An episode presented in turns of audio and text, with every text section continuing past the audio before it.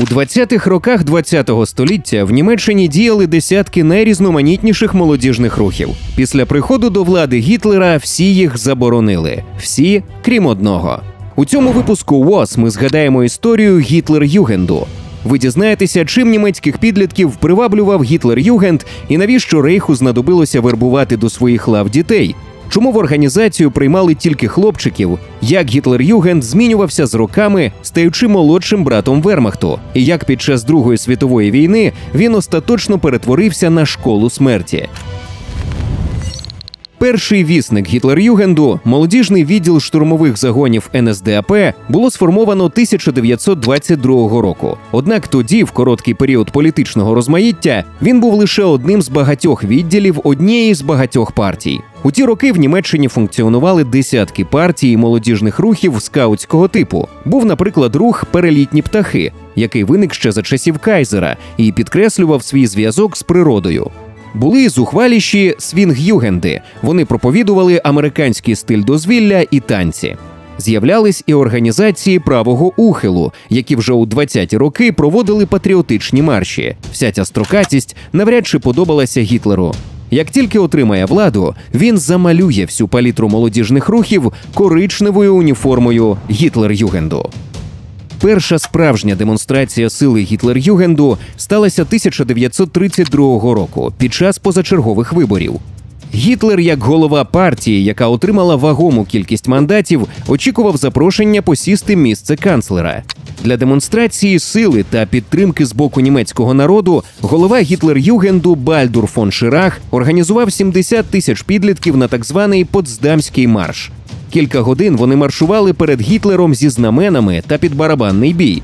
Однак очільника держави, 84-річного генерала, героя Першої світової Пауля фон Гінденбурга, все це не вразило. Він не розглядав колишнього єфрейтора як серйозного претендента.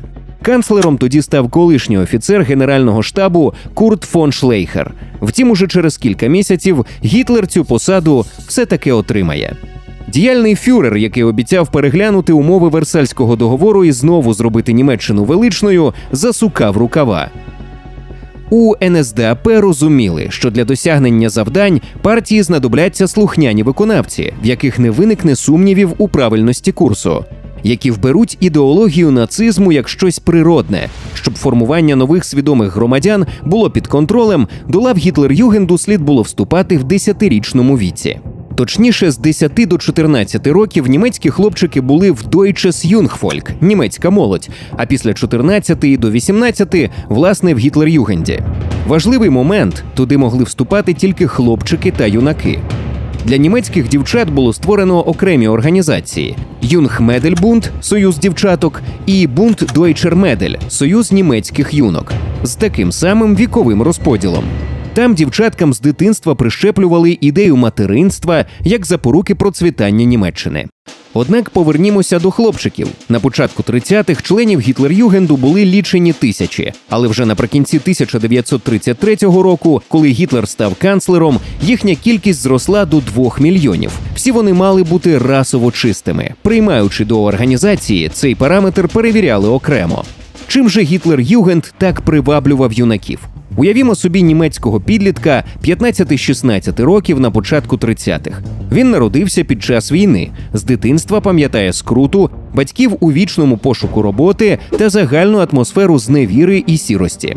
Чим його заманити? Звісно, дати йому те, чого він ніколи не відчував почуття спільності. Тут функціонери з НСДАП вгадали. Характерний для націонал-соціалізму, як і для багатьох інших деструктивних рухів, колективізм переносився і на молодь. Підлітки тягнули ногу на багатотисячних щорічних маршах, ходили в походи і виїжджали в табори з ночівлею просто неба. Їм давали незабутній досвід відчути себе частиною чогось величезного, частиною нового грандіозного майбутнього і розділити це відчуття з сотнями таких самих хлопців. Однак нагадаємо, на початку 30-х югенди були лише черговим молодіжним відгалуженням однієї з багатьох партій. Тому часом вони вступали у конфронтацію з конкурентними течіями, активно брали участь в агіткампаніях НСДАП, а бувало, що й гинули в боротьбі. Так, у січні 1932 року загинув 15-річний Герберт Норкус, який роздавав партійні агітки. Його разом з товаришами підстерегли підлітки комуністи. У бійці Герберту завдали кілька ударів ножем, що виявилися смертельними. Нацисти вміло використали трагедію для демонізації компартії та популяризації свого руху. А сам загиблий став мучеником НСДАП. Його образ активно застосовували в пропаганді. Через рік про нього напишуть книгу та знімуть фільм, які поповнять бібліотеку німецького агітпропу.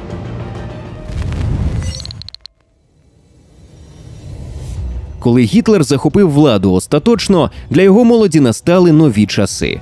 В рейху почалося зачищення всіх небажаних організацій. Частина з них, як, наприклад, Орел і Сокіл, добровільно долучилася до молоді фюрера, інших, менш дружніх, просто розпустили. Цей процес злиття й поглинання назвали гляйхшальтунг чи координацією. Коли по всій Німеччині вже не лишилося бодай кількох значних конкурентів, НСДАП пішла далі. 1936 року ухвалили закон про Гітлер-Югенд, який прямо зобов'язував молодь вступати до їхніх лав.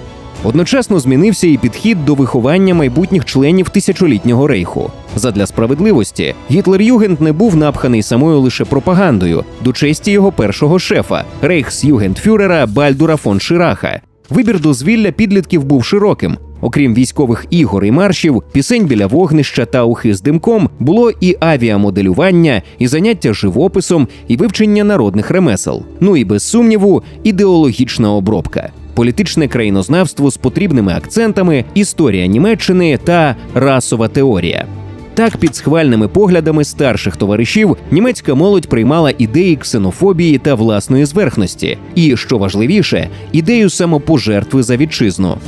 Однак у нових умовах цього було мало. Фюрер захопився, подумки вже пересуваючи кордони Європи, і пора було підкоригувати під ці плани молодіжну політику. Тому з 1935 року в Гітлер-Югенді почали проводити щорічні спортивні змагання, а з 1937-го – стрільбу з бойової зброї. На цю мить у лавах організації налічується понад 5 мільйонів людей, тобто 65% усіх підлітків у віці від 10 до 18 років. Вододілом, який відмежував умовний романтично-похідний етап Гітлер-Югенду від перетворення його на молодшого брата Вермахту, був 1938 рік. Тоді трапилися дві знакові для Європи події: аншлюс Австрії та Кришталева ніч. В останній члени Гітлер-Югенду брали активну участь. Це була перша ненавчальна акція молоді Гітлера. Наслідком стали десятки спалених синагог, тисячі магазинів і тисячі побитих, арештованих і відправлених до концтаборів. До слова, вождь Югендів фон Ширах засудив участь підопічних в акції. До цього моменту він входив у найближче коло Гітлера. Фюрер навіть був свідком на його весіллі. Але тепер вплив Шираха почав згасати. На думку Гітлера, йому бракувало войовничості. Однак запущена ним машина за кілька років виховала покоління юнаків, готових піти в бій за Німеччину і Фюрера. Найкращим доказом були сотні тисяч заявок від членів Гітлер-Югенду, які рвалися добровольцями на фронт після нападу на Польщу 1939 року. Наступного року новим рейхсюгендфюрером став 27-річний заступник Шираха Артур Аксман. За нього Гітлер-Югенд досягне піку могутності понад 7 мільйонів людей чи більше 80% німецької молоді. Далі події понеслися як снігова лавина. З осені 1939 року по весну 1941-го Німеччина підкорює собі майже всю Європу. Це був короткий час військового тріумфу німецької зброї. Але кінець 1941 року ознаменувався контрнаступом під Москвою, який витверзив Гітлера. Він планував завершити східну кампанію до нового року і вступом у війну США. Втрати Вермахту тільки за два перші місяці війни з СРСР дорівнялися до втрат за неповні два роки військових операцій в Європі. Дуже швидко в Німеччині забракло чоловіків, і їх одразу замінили члени Гітлер-Югенду.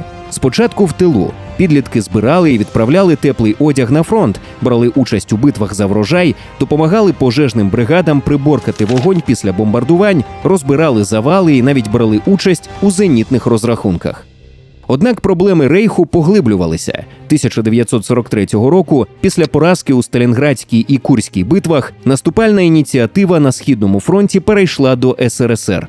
До того ж, союзники успішно висадились в Італії. Втрати Вермахту були настільки катастрофічними, що ще до Курської битви видали наказ про створення дивізії з членів Гітлер-Югенду 1926 року народження. Перші добровольці прибули до тренувальних таборів на початку липня 1943 року. Навчання триватиме до кінця року, після чого з юнаків сформують 12-ту танкову дивізію СС Гітлер-Югенд, яку у квітні 1944 року переведуть до Франції. Бойове хрещення хлопчаки Гітлера отримають у боях з союзниками, які висадилися в Нормандії. За три місяці боїв дивізія втратить понад 60% початкового складу і її відправлять на переформування.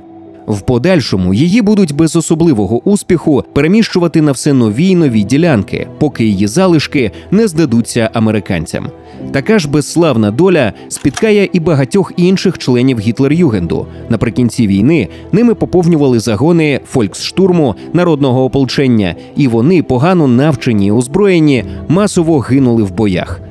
Ті, хто мав бути будівником нової Німеччини, ставали витратним матеріалом в агонії імперії Гітлера. 20 квітня 1945 року, у свій день народження, Гітлер востаннє покинув свій бункер, щоб нагородити молодих бійців. На відомій кінохроніці він, ховаючи ліву руку, що сильно тремтить, правою вітає членів Гітлер-Югенду, які відзначилися в боях.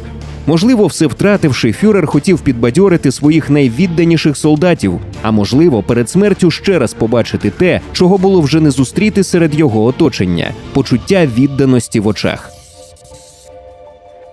Після війни Гітлер-Югенд розпустили як і НСДАП, а для Німеччини почався болісний процес денацифікації та прийняття того, що сталося.